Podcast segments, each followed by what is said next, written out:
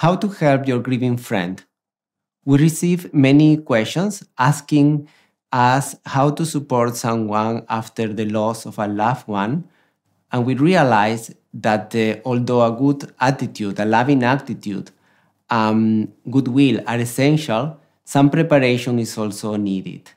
I would like to share some points with you that can be an inspiration to be next to your friend and to help them through grief. The first one is to stay along the process. Even if we may feel like disappearing at times because of the pain of the person, to be at hand, sharing moments of life are fundamental.